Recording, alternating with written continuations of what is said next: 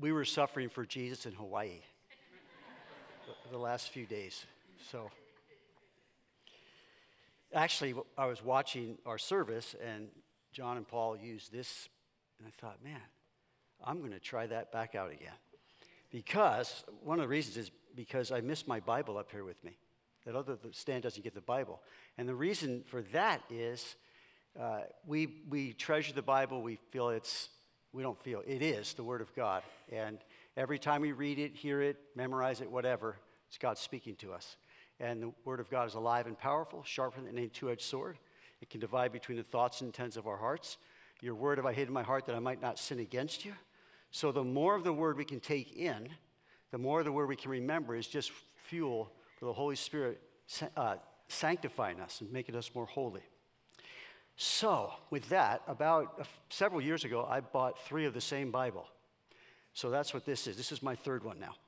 And uh, because when I look at it, not only is my mind beginning to get it as far as just the page itself, visually, I have a little DOVE as far as uh, memorizing scripture. Do it daily, do it orally, do it visually, and do it exactly. Dove. So, anyway, that's a long thing for why I'm here with this here this morning, okay? Um, now, uh, as we start every year, we've been doing this for several years, we have, you have those prayer cards at your, uh, at your chair there. So these are for you to fill out a prayer request for 2022. Last year, we just closed out the year. We began, we, we begin praying through these. Well, this year we're going to begin right away. But in the focus dinner is the culmination of all of that. So I hope you'll come to the focus dinner also. That's on the 29th. It's the last Sunday in January, where we'll be going through what God's been doing and what, what we sense the Lord is leading us to be doing. Um, but at that last year, we had about 400 of these that we had collected in these bowls. Now, the reason for the bowls is in Revelation, it talks about the prayers of the saints being gathered in bowls, these golden bowls in heaven. I don't know how that all works, but they're going to be poured out. So, our, somehow in God's uh, marvelous mysteries, these bowls, these golden bowls in heaven, are contained the prayers of the saints that will be poured out. So, uh, David Zilverberg made two of these. They're made out of the flooring that we took up when we remodeled this, this uh, building uh, uh, clear maple hardwood. So, David, thank you for that. Uh, so, two of those up here. So, each Sunday now through the focus dinner, we're going to ask you to put prayer requests in here, put them in the bowls, and we'll start praying through them. So, last year we started with 400. By the end of this year, we had about 700 plus prayer requests that were in, that, in those bowls. They were prayed for each of them as they arrived, when they arrived, or in the beginning. At least one time a month, we went through these prayer requests, up to 700. So to me, that's thrilling. And they're still being held in the bowls in heaven, but we're going to pour them out and start all over again this year. So, uh, this, uh, yeah, for this year. So, if you would fill those out as maybe, maybe during the lesson this morning, the message, maybe something else on your heart, is it for 2022? Maybe it's something that's more current. And we're going to do this year, what we're going to do is try and follow up on some of these uh, more recent prayer requests. And we're going to have another bowl. We're going to call it the Praise Bowl. So we're going to be just because I'm, I'm, getting ahead of myself here a little bit as far as what's on my mind and my heart over this next month, and particularly the focus dinner. But I've been re upped again in the area of praying. And my house should be called a house of prayer. And so you hear that all the time prayer and the Word of God. So uh, this year we're going to be taking some different routes with prayer as far as making that more a part of what we do on Sunday mornings, what we're doing on Wednesday nights, and what we're doing throughout the week in, some, in our different prayer meetings. So I hope that you'll come to that, um, the focus dinner. Now, the other thing that's up on the stage here are these outlines, which I'll, I'll just refer to in my study this morning. It's the five warnings, the parenthetical warnings out of the book of Hebrews. We're going to hit the, fi- the fifth and final one this morning. Now, um, you know, another thought I had uh, as far as prayer goes. When was it Damar Hamlin? Is that the, the the guy's name that was hurt. How many of you, probably all of you, are pretty aware of that whole thing that happened? We were watching it in Hawaii, okay? I mean, watching football in Hawaii, it's great, Monday night. Um, and he collapsed. And as you know what happened there, they, revi- they resuscitated him. But I'll tell you, the whole, it's like the whole nation started praying.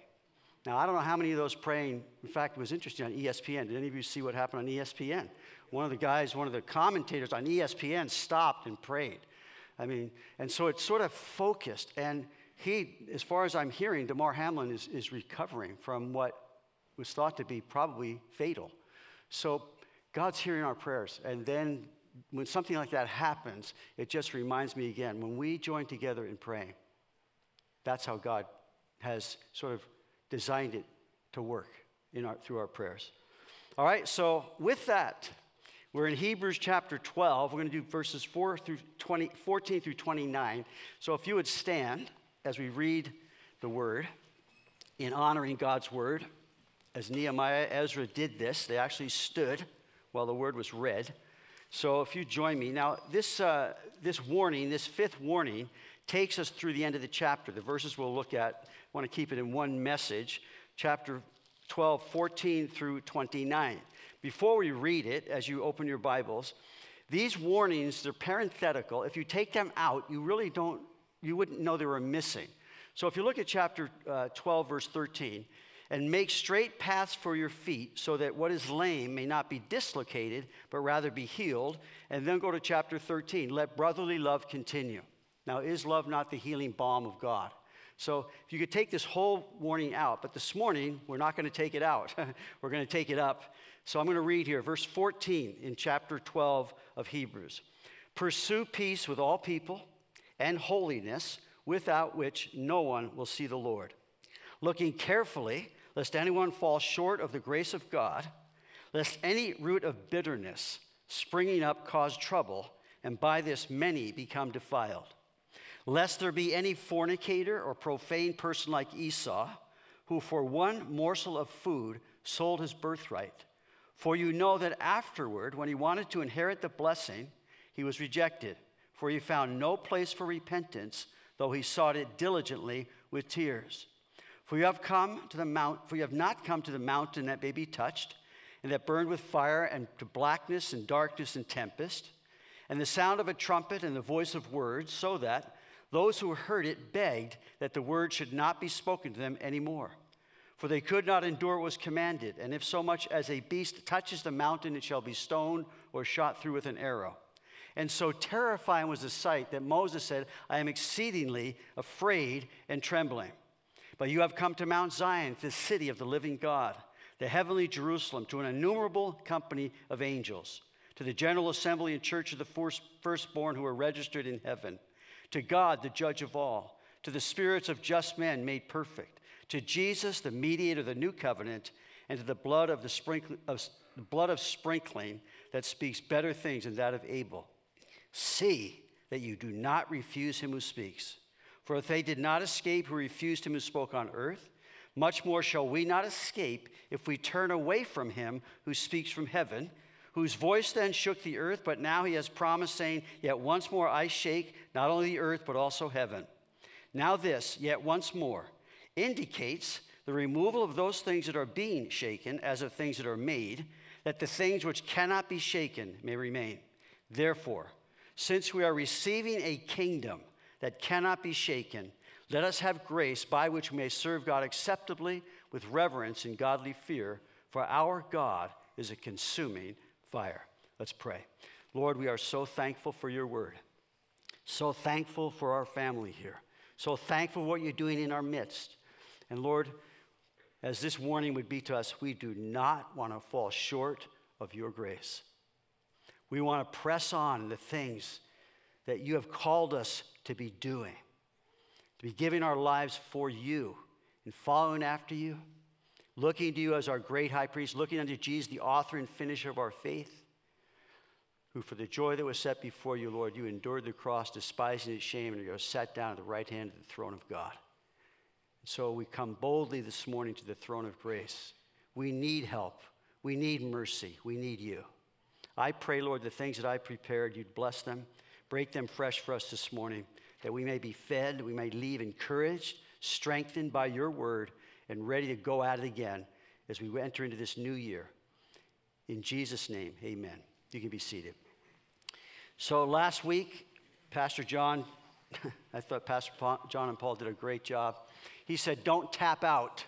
when he, in, in, in Hebrews 12. Therefore, we also, since we are surrounded by so great a cloud of witnesses, let us lay aside every weight and the sin which so easily ensnares us, and let us run with endurance the race that is set before us.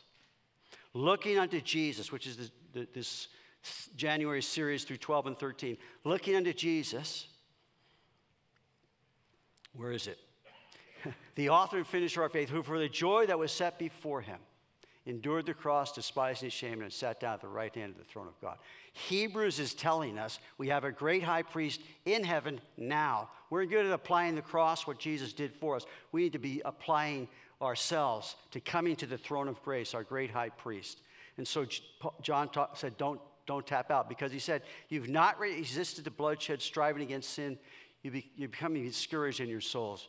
And the writer of Hebrews, in culminating now this book, looking unto Jesus, is telling us don't be discouraged. Don't tap out. Paul talked about God's training camp. You have forgotten the exhortation which speaks to you as to sons. My son, do not despise the chastening of the Lord, for whom the Lord loves, he chastens. And then he says, and scourges every son whom we. That's painful. But it's purposeful it's preparing us, it's perfecting us, even though it is painful. It's very personal as you look at that part of the chapter. Now, no chastening seems to be joyful for the present, but painful. Nevertheless, afterwards, it yields the peaceable fruit of righteousness to those who have been trained by it. A, cu- a couple had two little boys, ages 8 and 10, who were excessively mischievous. They were always getting into trouble, and their parents knew that if any mischief occurred in their town, their sons were probably involved. The boy's mother heard that a clergyman in town had been successful in disciplining children, so she asked if he would speak with her boys. The clergyman agreed, but asked to see them individually. So the mother sent her eight year old first in the morning with the older boy to see the clergyman in the afternoon. The clergyman, a huge man with a booming voice, sat the younger boy down and asked him sternly, Where is God? The boy's mouth dropped open, but he made no response, sitting there with his mouth hanging open, wide eyed. So the clergyman repeated the question in even sterner voice Where is God? Again, the boy made no attempt to answer. So the clergyman raised his voice even more, shook his finger in the boy's face, and bellowed, Where is God?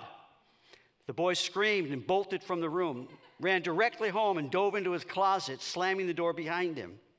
When his older brother found him in the closet, he asked, What happened? The younger brother, grasping for breath, replied, We are in big trouble this time, dude. God is missing, and they think we did it.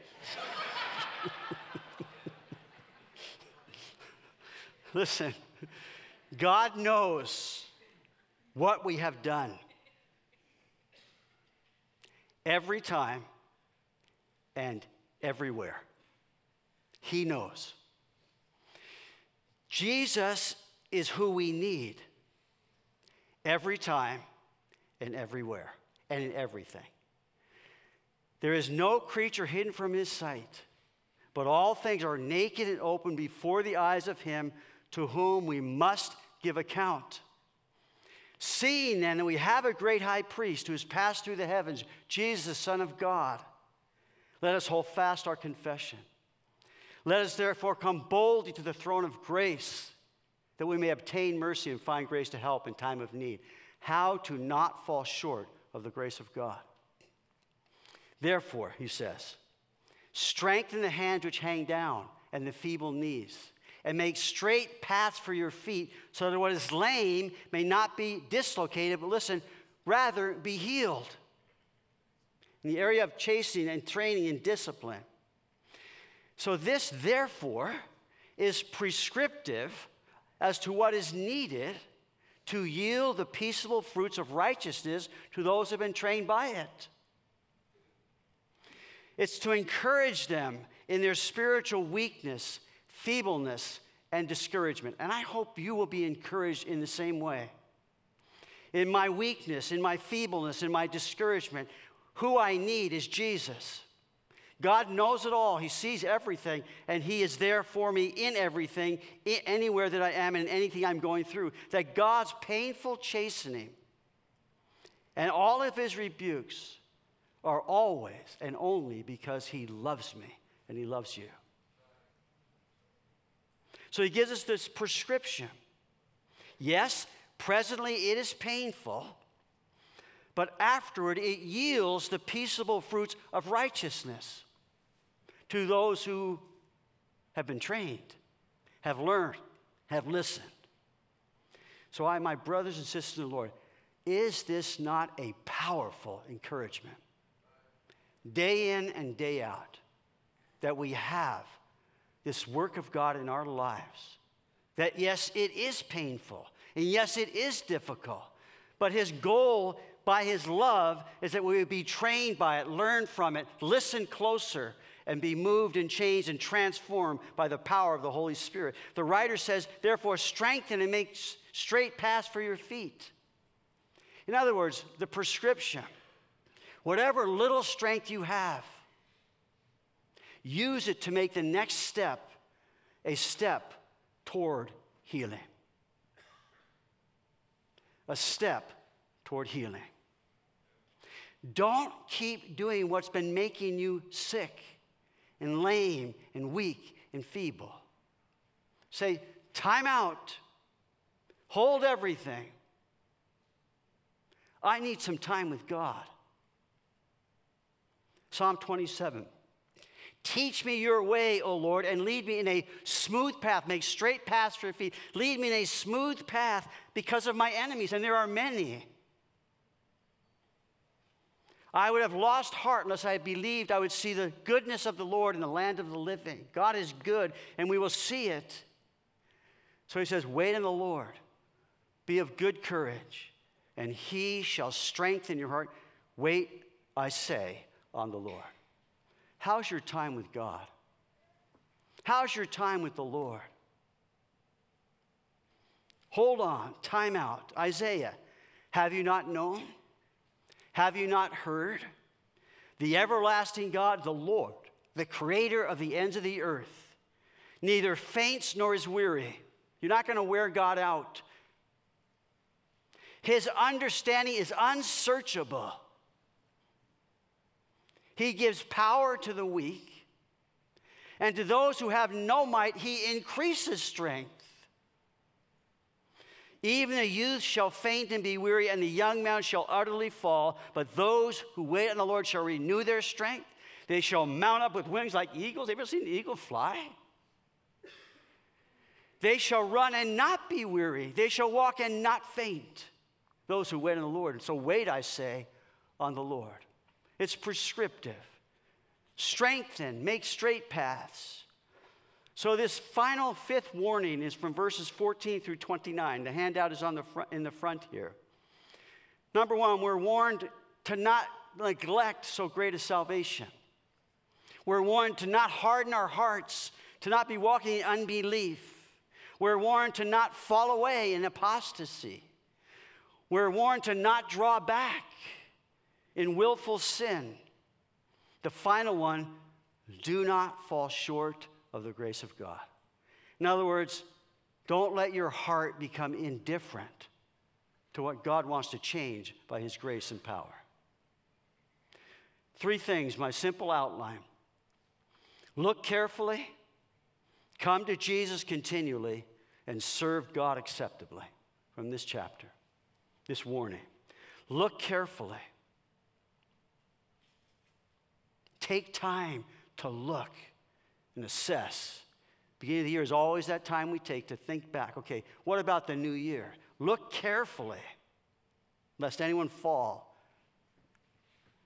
Serve God acceptably with reverence and godly fear. Verse 14 pursue peace with all people and holiness, without which no one will see the Lord. So, is not most of God's chastening and rebukes in our lives due to our sinful heart attitudes in our relationships with one another. Pursue peace with all people. Rather than pursue peace, we selfishly run, run, run as fast as we can. You can't catch me. We run away. We run away from pursuing relationship in God's according to what God said it's to be.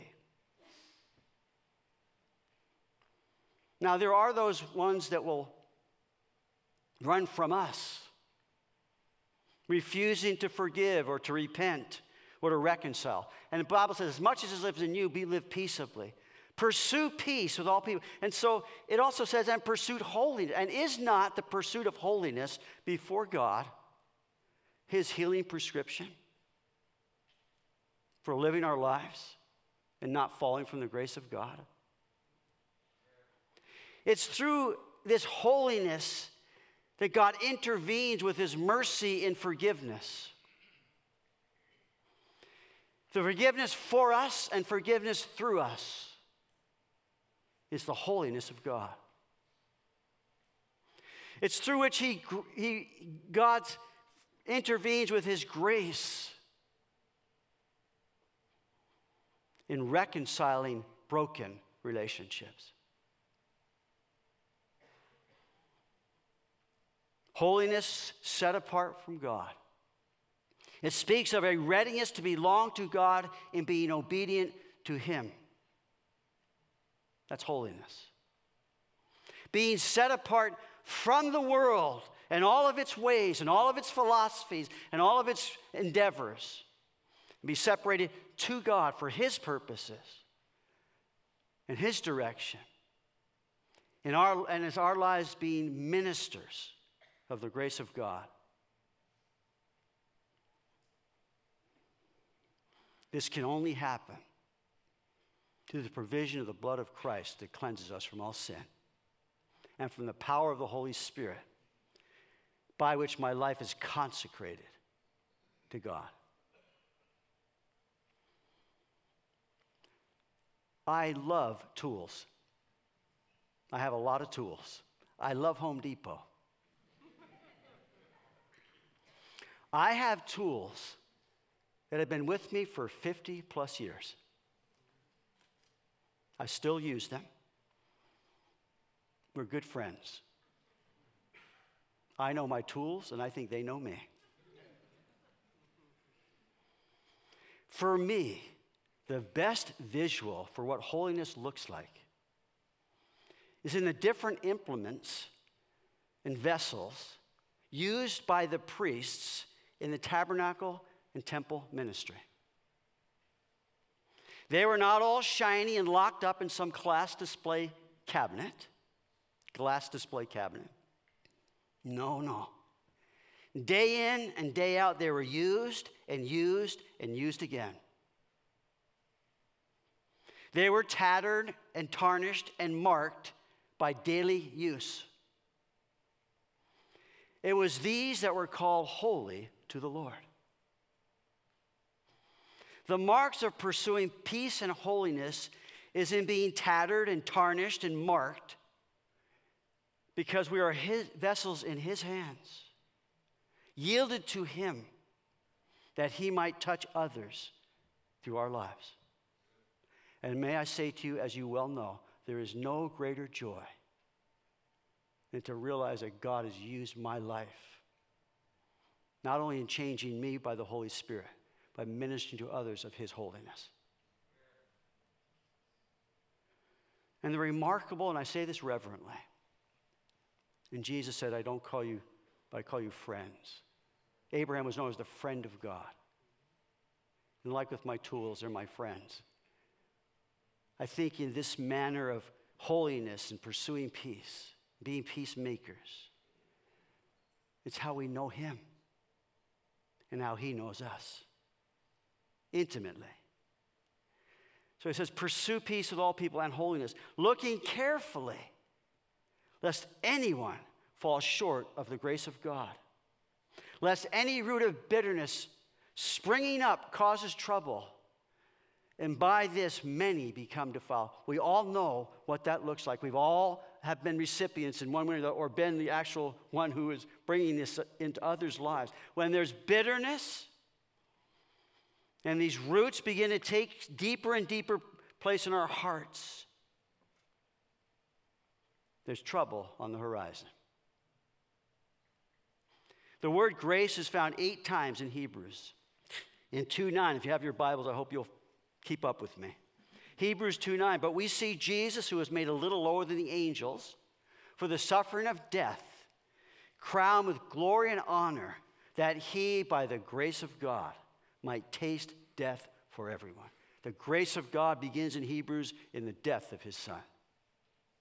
Hebrews chapter 4 and verse 16. I've already mentioned, let us therefore come boldly to the throne of grace that we, may, that we may obtain mercy and find grace to help in time of need.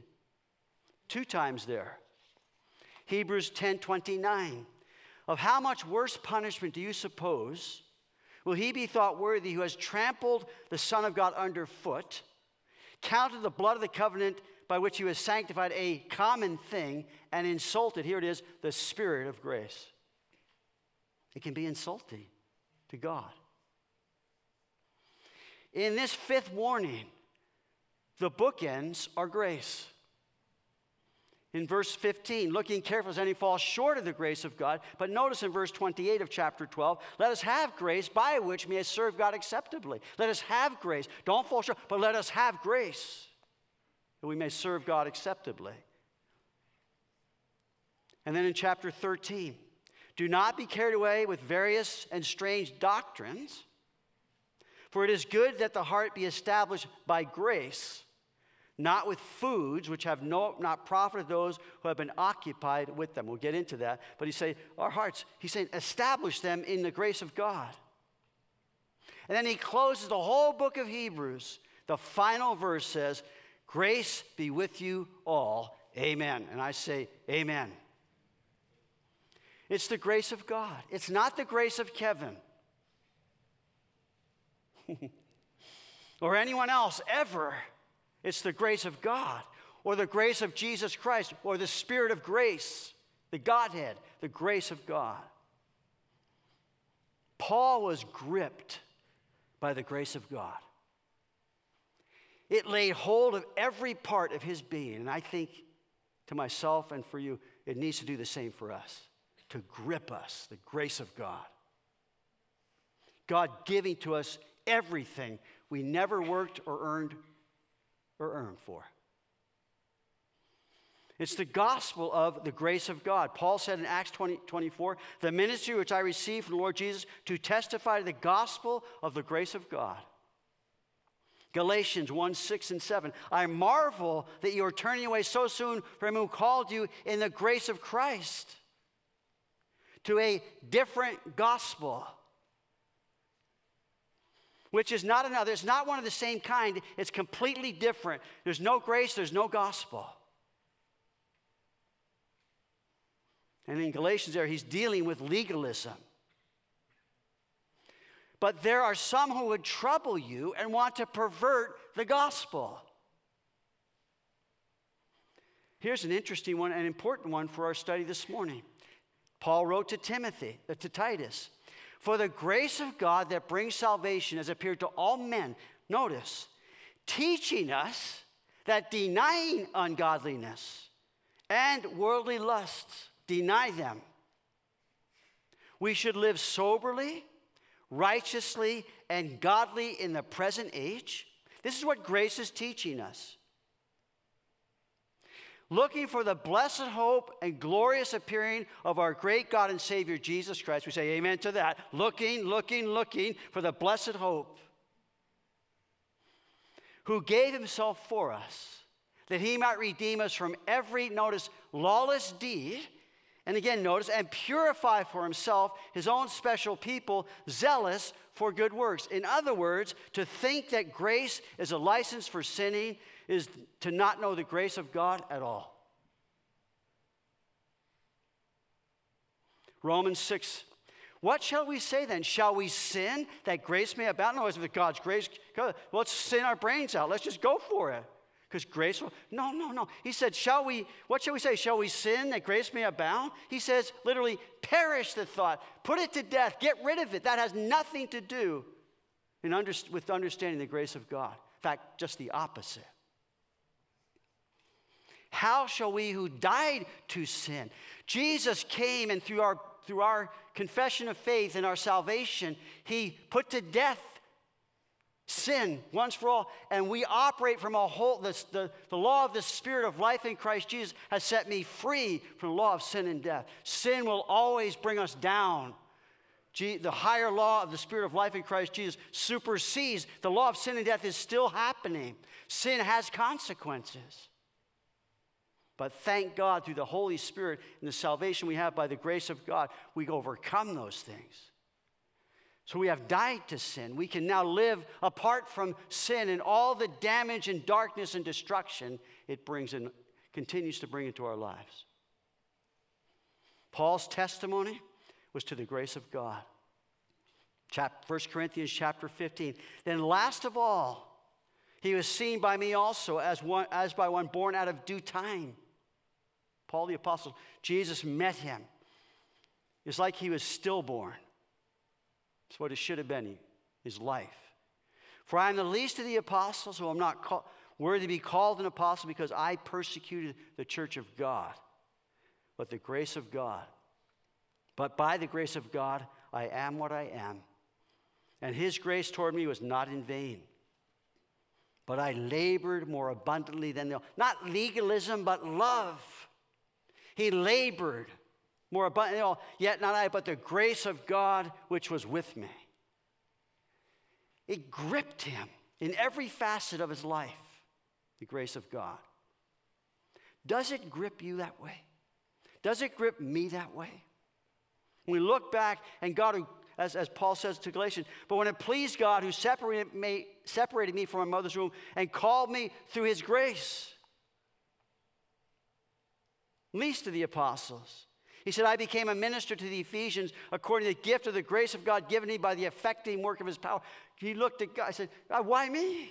This is the astute, smart, certified Pharisee the Pharisees, Hebrew the Hebrews, lived a life that people would say, Man, there's a holy man. No, he wasn't that at all.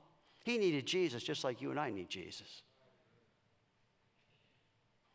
Whenever Paul was sent, Whenever Paul was sending, whenever Paul was arriving or others were arriving, he was always commending them and telling them to continue in the grace of God. And so I believe the Holy Spirit would say to me and you this morning I commend you to the grace of God. Continue in the grace of God. Paul opened, listen, Paul opened and or closed his letters, all of them, with the grace of God. All of them. He was gripped by the grace of God. As we talk about not falling short of the grace of God, we need to be gripped by the grace of God in, this, in the gospel, the grace of God in calling us, the grace of God in using us. Paul exhorted Timothy, as Peter did also to his, in his letters. There, you, therefore, my son, be strong in the grace that's in Christ Jesus. Be strong in it. So he says in verse 15 now of Hebrews, looking carefully, come to Jesus continually, serve God acceptably. And so, looking, lest anyone fall short of the grace of God, let me read these verses again 15 through 17 lest any root of bitterness springing up cause trouble, and by this many become defiled. Lest there be any fornicator or profane person like Esau, who for one morsel of food sold his birthright, his spiritual inheritance. For you know that afterward, when he wanted to inherit the blessing, singular, he was rejected. He found no place for repentance, though he sought it diligently with tears. What? The blessing. He's, I want it, I want it, I want it. Now, if these things were not possible, then neither is the warning necessary. In other words, it must be possible to fall from the grace of God. where it no longer is in reach, which is in reach, but no longer because I've fallen to other things.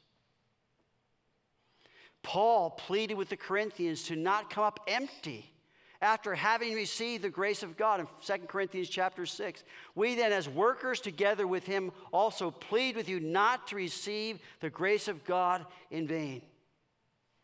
Let the grace of God grip you afresh, grip you anew. Paul said, we read it 1 Corinthians, his, his, his grace was not in vain toward me. I labored more abundantly because of it. Hebrews 12, 2, looking unto Jesus, the author and finisher of our faith. Hebrews 12, 15, looking carefully, lest anyone fall short of the grace of God. Brothers and sisters, if we are not looking to Jesus, and we're looking at other people, we're looking at our circumstances, we're looking at the world, there is this dangerous possibility that we will begin to fall short of the grace of God. I say to you this morning from my heart, and I hope yours to God Lord, draw me closer to you. Draw me. As I draw near to you, draw near to me. Prone to wander, I feel it prone to leave the God I love. Lord, take my heart and seal it. Seal it for your courts above. We be, can become sour, skeptical, bitter. We can be offended at God. We can become like Esau. That word profane means had no sacred enclosures. There's no place for the sacred in his life completely secular, holy, worldly, spiritual things became insignificant and unimportant. He became indifferent to the man he had become. He prostituted the sacred in order to satisfy sinful passions. That's Esau. Rather than desiring what God wanted for him, he was doing what God warned against him. Living with the immediate gratification, the satisfying of fleshly appetites, the desire to obtain worldly ambitions.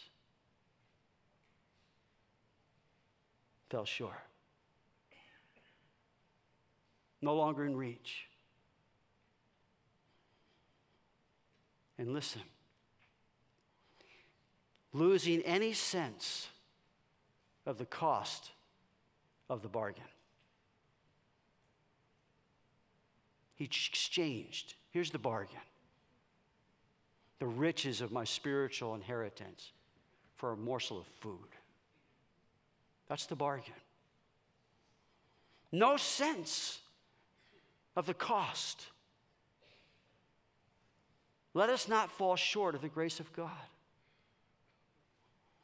Jesus said to his disciples, Anyone desires to come after me, let him deny himself, take up his cross, and follow me. For whoever desires to save his life will lose it, but whoever loses his life for my sake will find it. Here's the question What will it profit? For what profit is it to a man if he gains the whole world and loses his own soul? Or what will a man give in exchange for his soul? And then Jesus says this For the Son of Man will come in the glory of his Father with his angels, and then he will reward each according to his works. In 1923, seven of the world's most successful financiers met at Chicago's Edgewater Beach Hotel. These guys were the rich of the rich.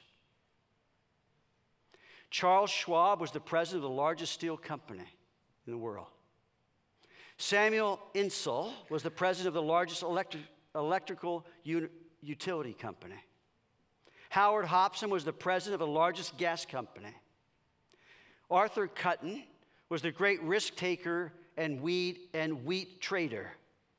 Richard Whitney, the president of the New York Stock Exchange. Albert Fall was the Secretary of Interior in President Harding's cabinet.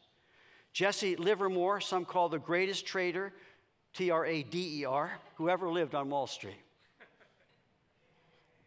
Financially, these high rollers could have anything money could buy. Now, would you have liked to have changed positions with them? Before deciding, let's look 25 years down the road. Charles Schwab went bankrupt, living his last years on borrowed money. Samuel Insull died penniless in a foreign land, a fugitive from justice. Howard Hopson lost his sanity. Richard Whitney spent time in Sing Sing prison in New York. Albert Fall was pardoned from prison so he could die at home broke. Je- Jesse Livermore committed suicide. See, these men were living for the now with no regard for the latter. Do not overwork to be rich because of your own understanding ceased. Will you set your eyes on that which is not? For riches certainly make themselves wings, they fly away like an eagle toward heaven.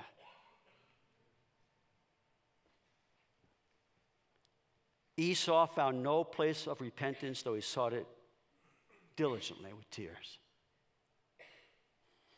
His tears are not tears of repentance for what he had become, but tears of regret for what he could not get having no place in his heart for spiritual riches, he found no place in his heart for personal repentance. He fell short of the grace of God. Look carefully. Come to Jesus continually. Serve, serve God acceptably. I'm going to stop here for this morning. We're going to pick this up next week. I think there's a few things here for us to just take to the Lord in our hearts in prayer. What's the direction, the trajectory of our hearts in spiritual things?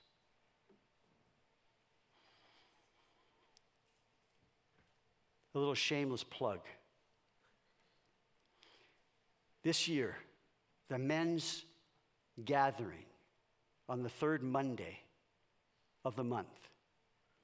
We're going to be going through a, through a book called Spiritual Disciplines for the Christian Life by Donald Whitney.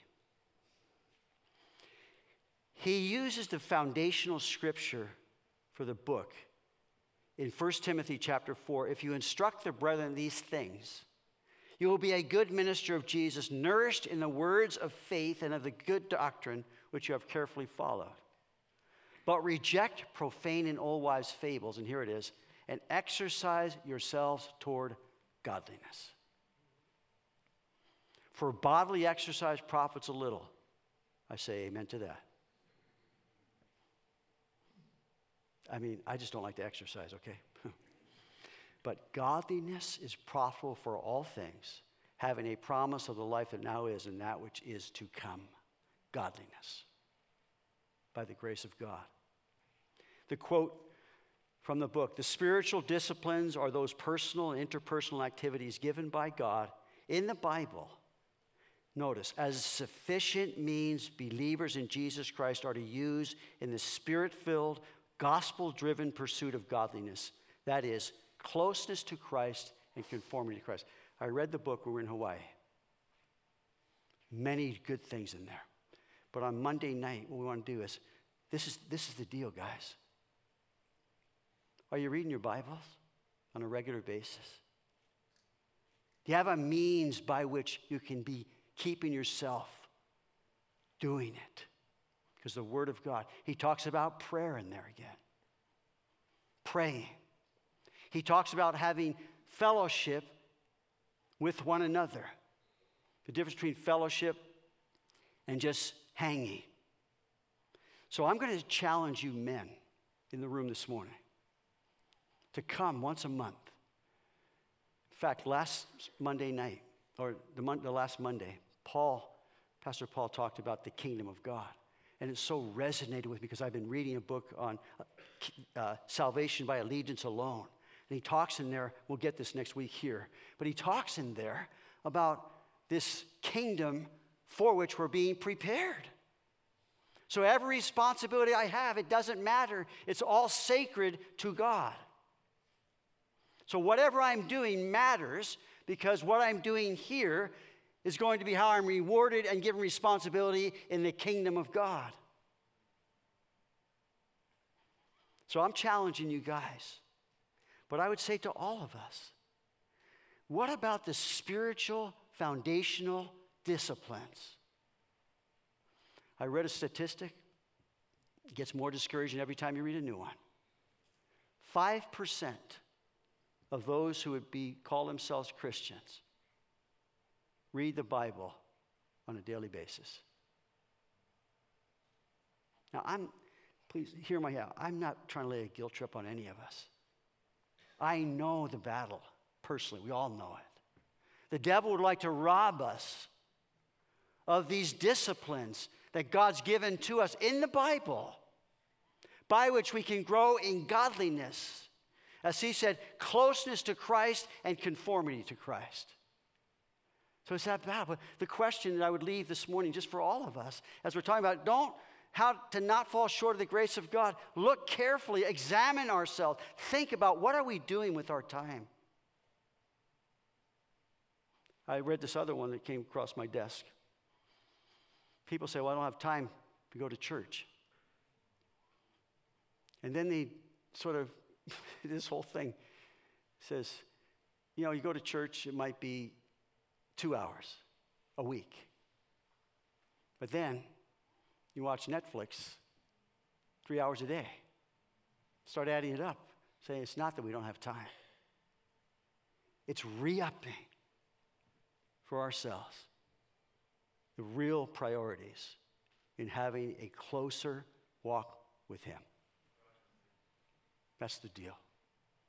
So we'll pick this up next week. Would you stand with me as the worship team comes? And Lord, we just want to bow our hearts in worship before you. That we might look carefully, even this morning, some of these thoughts that came to me as I was preparing, some of the things I've shared. Lord, it's you that we need to search us and try us and see if there's any wicked way in us. And see, Lord, if there's anything that could be slowly encroaching in on the grace that you would, you would that you have for us and have given to us and have called us by. So, Lord, I would just say to my, from you to my own heart, and us as from our heart, Lord, search us, O God, know our hearts, try us and know our anxieties, and see if there's any wicked, and lead us, I pray.